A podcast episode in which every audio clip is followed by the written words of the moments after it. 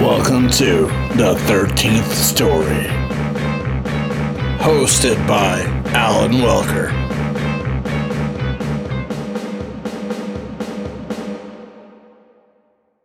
Hey, it's the new year. Doing alright? Getting shit done and sticking to those resolutions? Yeah? Well, welcome to another episode of the 13th Story. I'm your host, Alan Welker, and on the show today is a very special guest, Taylor Woodland. If that name sounds familiar, it's because she does a podcast promoting writers called Not Ready for Rhyme Time. She also just finished her first novel, a work of dark fantasy I'm looking forward to reading. First, I'm just going to go ahead and plug my website for a bit, alanwelker.com. That's A L A N W E L K E R.com. Not only are all my books available there, but some great new gear, my blog, this podcast, and coming soon, free ebooks. You heard it right. Free ebooks. Starting on February 1st, ebook editions of a selection of my works will be offered free of charge. How great is that? Well, now, on to the interview. All right, we have Taylor Woodland with us. Just known for Not Quite Rhyme Time. It's another podcast. Um, Not ready for rhyme time. Not ready for rhyme time. That's right. Um, uh, would you mind telling the listeners a little about a little about yourself? Where did you grow up? Uh, college, that sort of thing. I grew up in the bluegrass region of Kentucky, and I went to college in the western Kentucky. Okay. Uh, so, what college was that? western Kentucky. Oh, okay. Uh, so, you recently completed uh, first draft of your novel. yeah, I recently completed the first draft. I'm Oh. working on editing it right now. Okay. Or revising it. Cool. Uh, what's that story called? My working title right now is called Mallory. Mallory. And what what genre is that? It is a new adult dark fantasy. Sounds cool. Uh, what's it about? It is about a girl named Mallory Circe. She sees her family murdered at the age of seven by men with glowing red eyes. The police don't really believe this. so they've pretty much remained at large, and it's when she's entered college that she has a chance run in with a living doll that pulls her into the world of the Nighters, and she finally gets her first lead in 11 years. A living doll. Huh? Is that Mhm. so? Is the doll possessed, or what's with this doll? That's a secret. Okay. All right. Uh, what what's your process like when you're writing?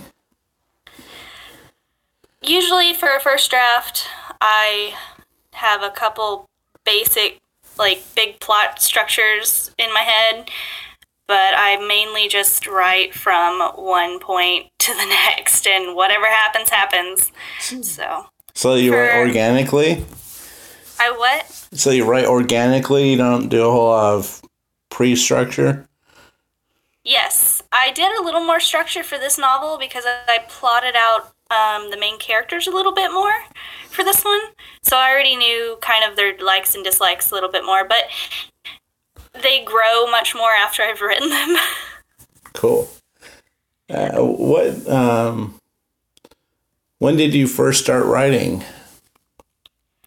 So I first wanted to be a writer when I was eight. And, and what drew you to that? I read a book called Little Women on tape, and I found it was actually the first time I was ever introduced that writing was even a career because the main character was writing or trying to write for a living, which is a lot different in the 1800s, but yeah, because more people read. yeah. But that's kind of the book that instilled the idea. And then I guess there was another book when I was in sixth grade that was called The School Story that was about a girl actually kind of tricking a publisher so she could get published early, which some of that doesn't make sense, and a lot of that doesn't matter now since there's a lot more self publishing, but it was a Yeah. really entertaining Cool. story. I wouldn't say I I started my first novel in high school, but that will never see the light of day. Yeah. it Yeah, I wasn't really until after is. I graduated college, though, that I took writing a little bit more seriously as a career Okay. Okay. I actually wrote my first novel length work when I was what around nine or ten years old, but yeah, that that's never going anywhere. yeah. My first first book was actually on construction paper, and I had stapled it to be like a little booklet.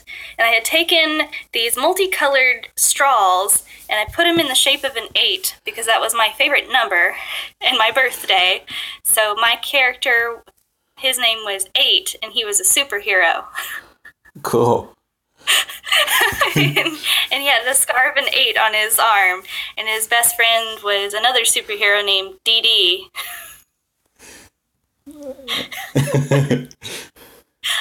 Pretty sure my mom has that in a drawer somewhere. Cool. Uh, so, do you have any previous bylines? I have not written anything for a newspaper. Um, there actually wasn't a school newspaper or anything like that until college, and my degree was not in writing. Okay. Um, a byline actually refers to like any anything that you've you've published before. Um, like my first byline was a was a short story when I was seventeen. So, like, if it was like in a literary magazine or just literally published anywhere, it, that's sorry, that's what I meant. So, do you have anything else like previously that's published? no. Oh, okay.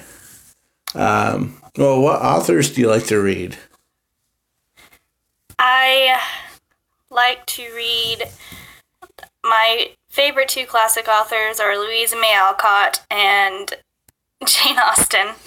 Oh, cool. But one of my favorite authors is Tamora Pierce. Tamora Pierce. Um, she usually writes novels with strong female characters as the lead.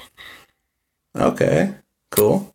So her first series is called The Song of the Lioness, and they are all very fantasy based. She started writing in the 80s, so she has like.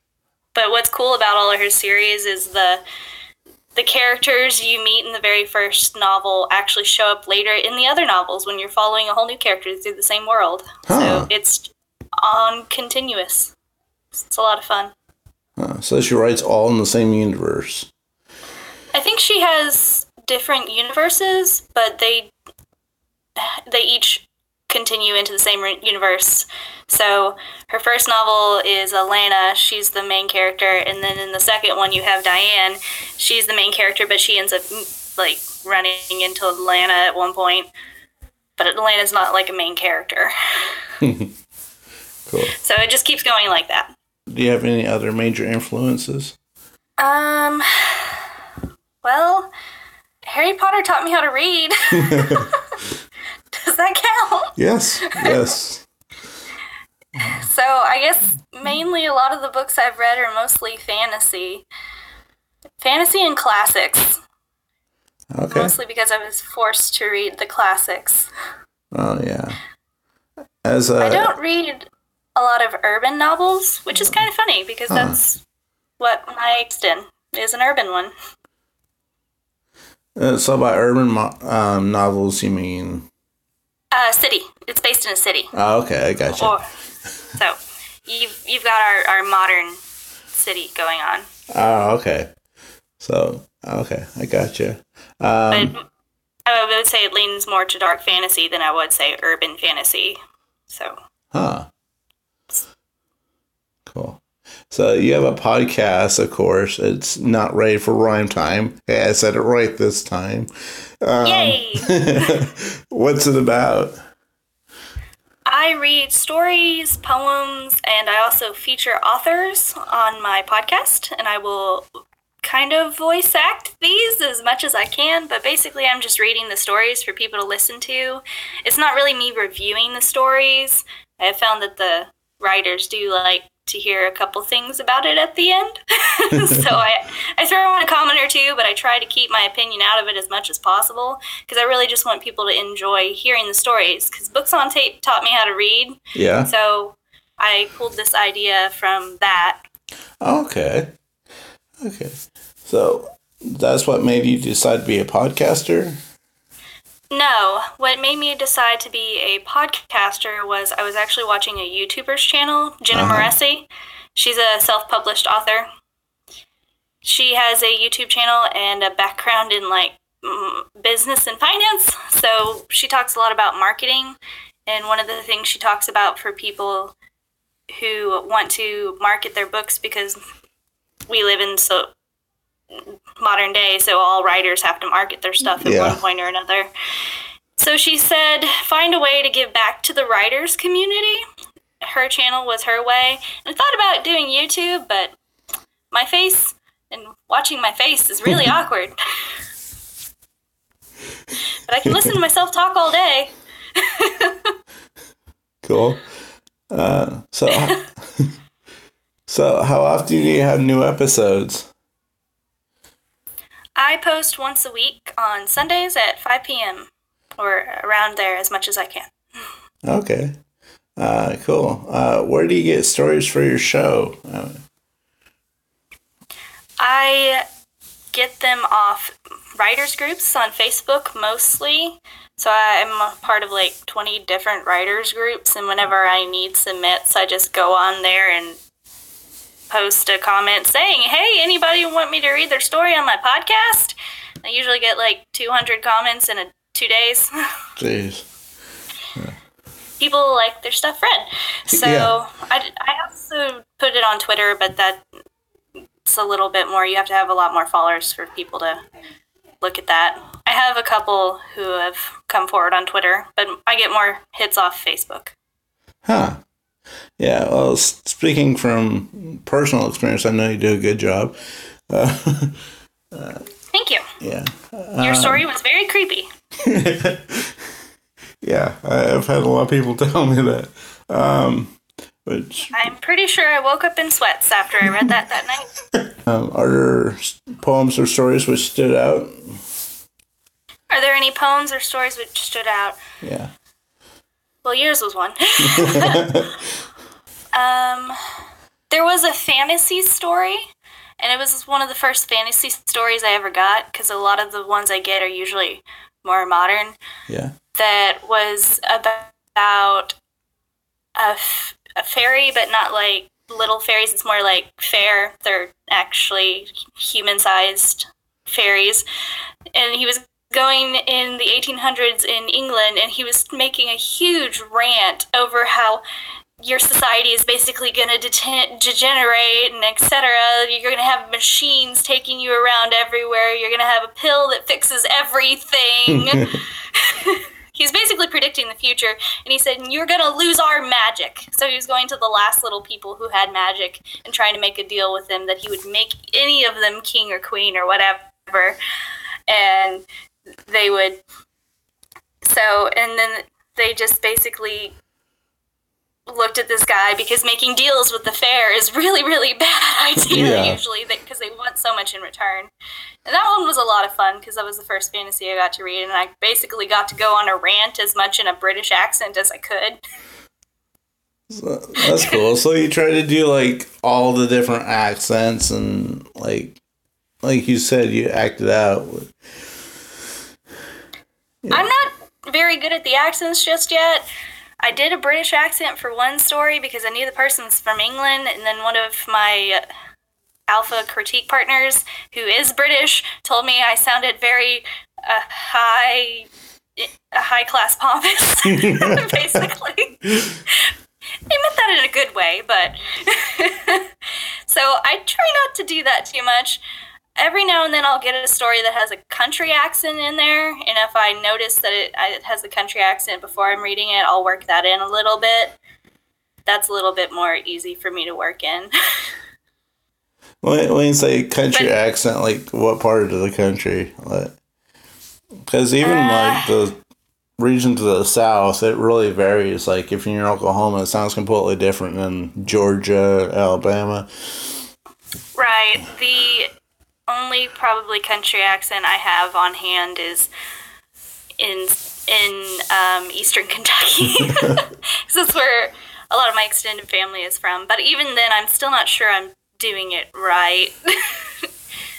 I'm just kind of twanging my words a little bit and, you know, making sure we don't get stung by waspers or anything like that.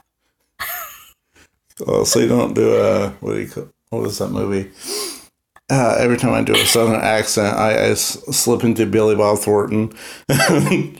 um, Oh, I, I don't. You mean do the really, really twangy one? yeah, I'm not even sure I can do Sling the really Blade. Yes, every time I try to do a southern accent and start talking like Sling Blade.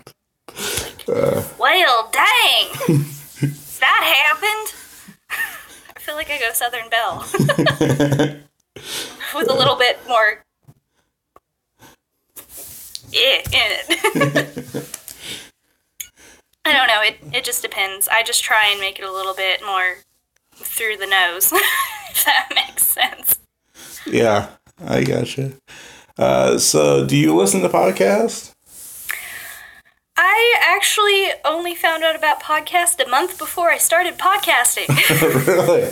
I pretty much jumped into it because I'd already bought all the stuff because I was thinking of doing the YouTube channel. So, and then I found out podcasting. I was like, oh, I don't have to show my face. I could do that. so, there's not very many I've heard, and I, I am on a podcast group on Facebook, so I listen to theirs sometimes. The one I really like right now, and which is probably my favorite, is the Box of Oddities. Box of Oddities. Never heard of that one. It's on Castbox. I hmm. think it's on a few other places too. They're so funny. It's a husband and wife who are just so weird, but they work so well together, and they just they each have a story that's a true historical story that Huh. happened at some random point in time, or a true his or true fact, and they don't know what the other one's going to say, and they get on there and they read it to each other. That's crazy they're just so odd, but they're so cute. I love it. Uh, what's that one called again? The Box of Oddities. The Box of Oddities. All right. On Castbox. yes.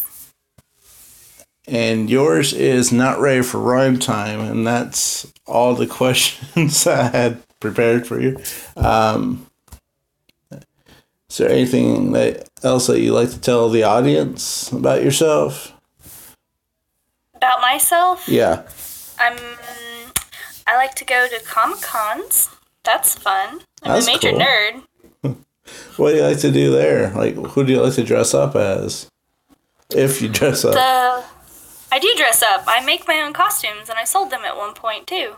really? I, That's awesome. I don't do that anymore. That was a lot of trouble. Uh, who do you dress I- up as? I dressed up as Itachi Uchiha from Naruto Uh huh. At the last one. I didn't make that one because that's such an old show that it's just cheaper to buy it at this point. I also dressed up as Chise Hatori from The Ancient Magus Bride, which is one of my favorite animes right now. Huh. It's kind of like a more modern, but with more magic in it, Beauty and the Beast type thing, except Beauty wanted to be taken. Yeah, there's a. it's kind of it's it's a very odd show, but it's a lot of fun. I also I have Asuna from Sword Art Online. I also have Kirito. That was the first one I made was his coat. I just wanted his coat. cool. Awesome. But now I'm much better at sewing now, and I'm looking at it going, I'm never gonna wear this. So it sounds like you'd like Japanese characters. I uh, do. Um, there's a. Do you watch Netflix? I watch Netflix, but mostly I watch Crunchyroll. There's mostly there's um. thinking about what you were saying earlier about um, like in strong female le- leads. There's a cartoon on there. It's about a fox. It's Japanese. I can't remember what it's called offhand though. It just like it just slipped my mind. I, I was just thinking about it. and just slipped my mind. But it's about a cartoon fox, and she lives in the city. Has but um And she's working and she really loves like but she Hardcore like metal screamo. yes yeah, I watched that one. It's pretty funny. yeah And it's actually kind of accurate about like modern day Japan and working situations. like after work she just goes and does screamo yeah Yeah, I like that one. Except I watch all my shows in Japanese. So you know Japanese. Skoshi anasimasu. Let's see, I have no idea what that means. I said I, I talk a little. Oh, okay. So, because I've been to Japan and I'm going back. That's fun. Really? What part of Japan? Our, my first trip to Japan, we went to Tokyo because that's where you fly in and you've got no choice. Um, then we went down to Kyoto Okay. and then Osaka and then Hiroshima and back up to Tokyo. cool. So, for people traveling to Japan, uh, is there any place that you would recommend? Kyoto was awesome. Kyoto. Kyoto was it, it being in Japan and then being in the cities you you don't really feel like you're in a city there because everyone has greenery everywhere. Huh. It's a it's very laid back. Japan is a very safe country. So, so what draws you to Japan? Uh, well, I just kind of grew up watching anime, Yu-Gi-Oh, which was a horrible dubbed one. it's kind of funny to go back and laugh at it now. And I just kind of got into the graphic novels in high school, and I had a bunch of people who had the graphic novels. And when I was in the book club, we would just share them around. Cool. Uh, other than that, I just, I don't know. The culture's always been entertaining, and they have. I just like their style pretty much. Any graphic novels that you would recommend? I have like a thousand on my shelf. do, you, do, do you have a genre you want me to recommend? Um, well, th- this show is mostly dedicated to horror, but I mean, I, I expand it for everything that's cool and interesting. But yeah, what what's horror? What you got in horror? Nightmare Inspector. Oh, okay. I read that when I was like 12, and it freaked me out. Cool. I, I reread it as an adult, and it's still kind of freaky. it's about a Baku that eats nightmares. Huh. Sound might have to check that out. that sounds cool. It's only like nine volumes long, and it was a very obscure series, so not very many people know it. But it's Huh. it's also kind of weird. It's based in like 1920s, so hmm. you've got kind of the traditional Japanese going on with the English styles being mixed in, so you get to see all of it. Huh. Sounds interesting. Because Japan Japan, kind of had a transition from the 1800s until after World War II, where their styles kind of mixed with modern and cultural, which they still do, but Yeah. mostly everyone dresses modernly now, unless it's for an event. Yeah, I, I remember in history class that Japan was kind of separated from the world for most of its history. a lot of it was self imposed, but I mean, you live on an island. yeah, exactly. but still, I mean, eventually the, the world will get to you. So, all right, well, thank you very much for agreeing to do the podcast. Thanks for having me. All right, take care. You too. That was Taylor Woodland. Make sure to check out her show, Not Ready for Rhyme Time on Castbox. And be sure to check out alanwelker.com to get your free ebooks starting on February 1st. And until next time, it's always a good day to read some fucked up shit.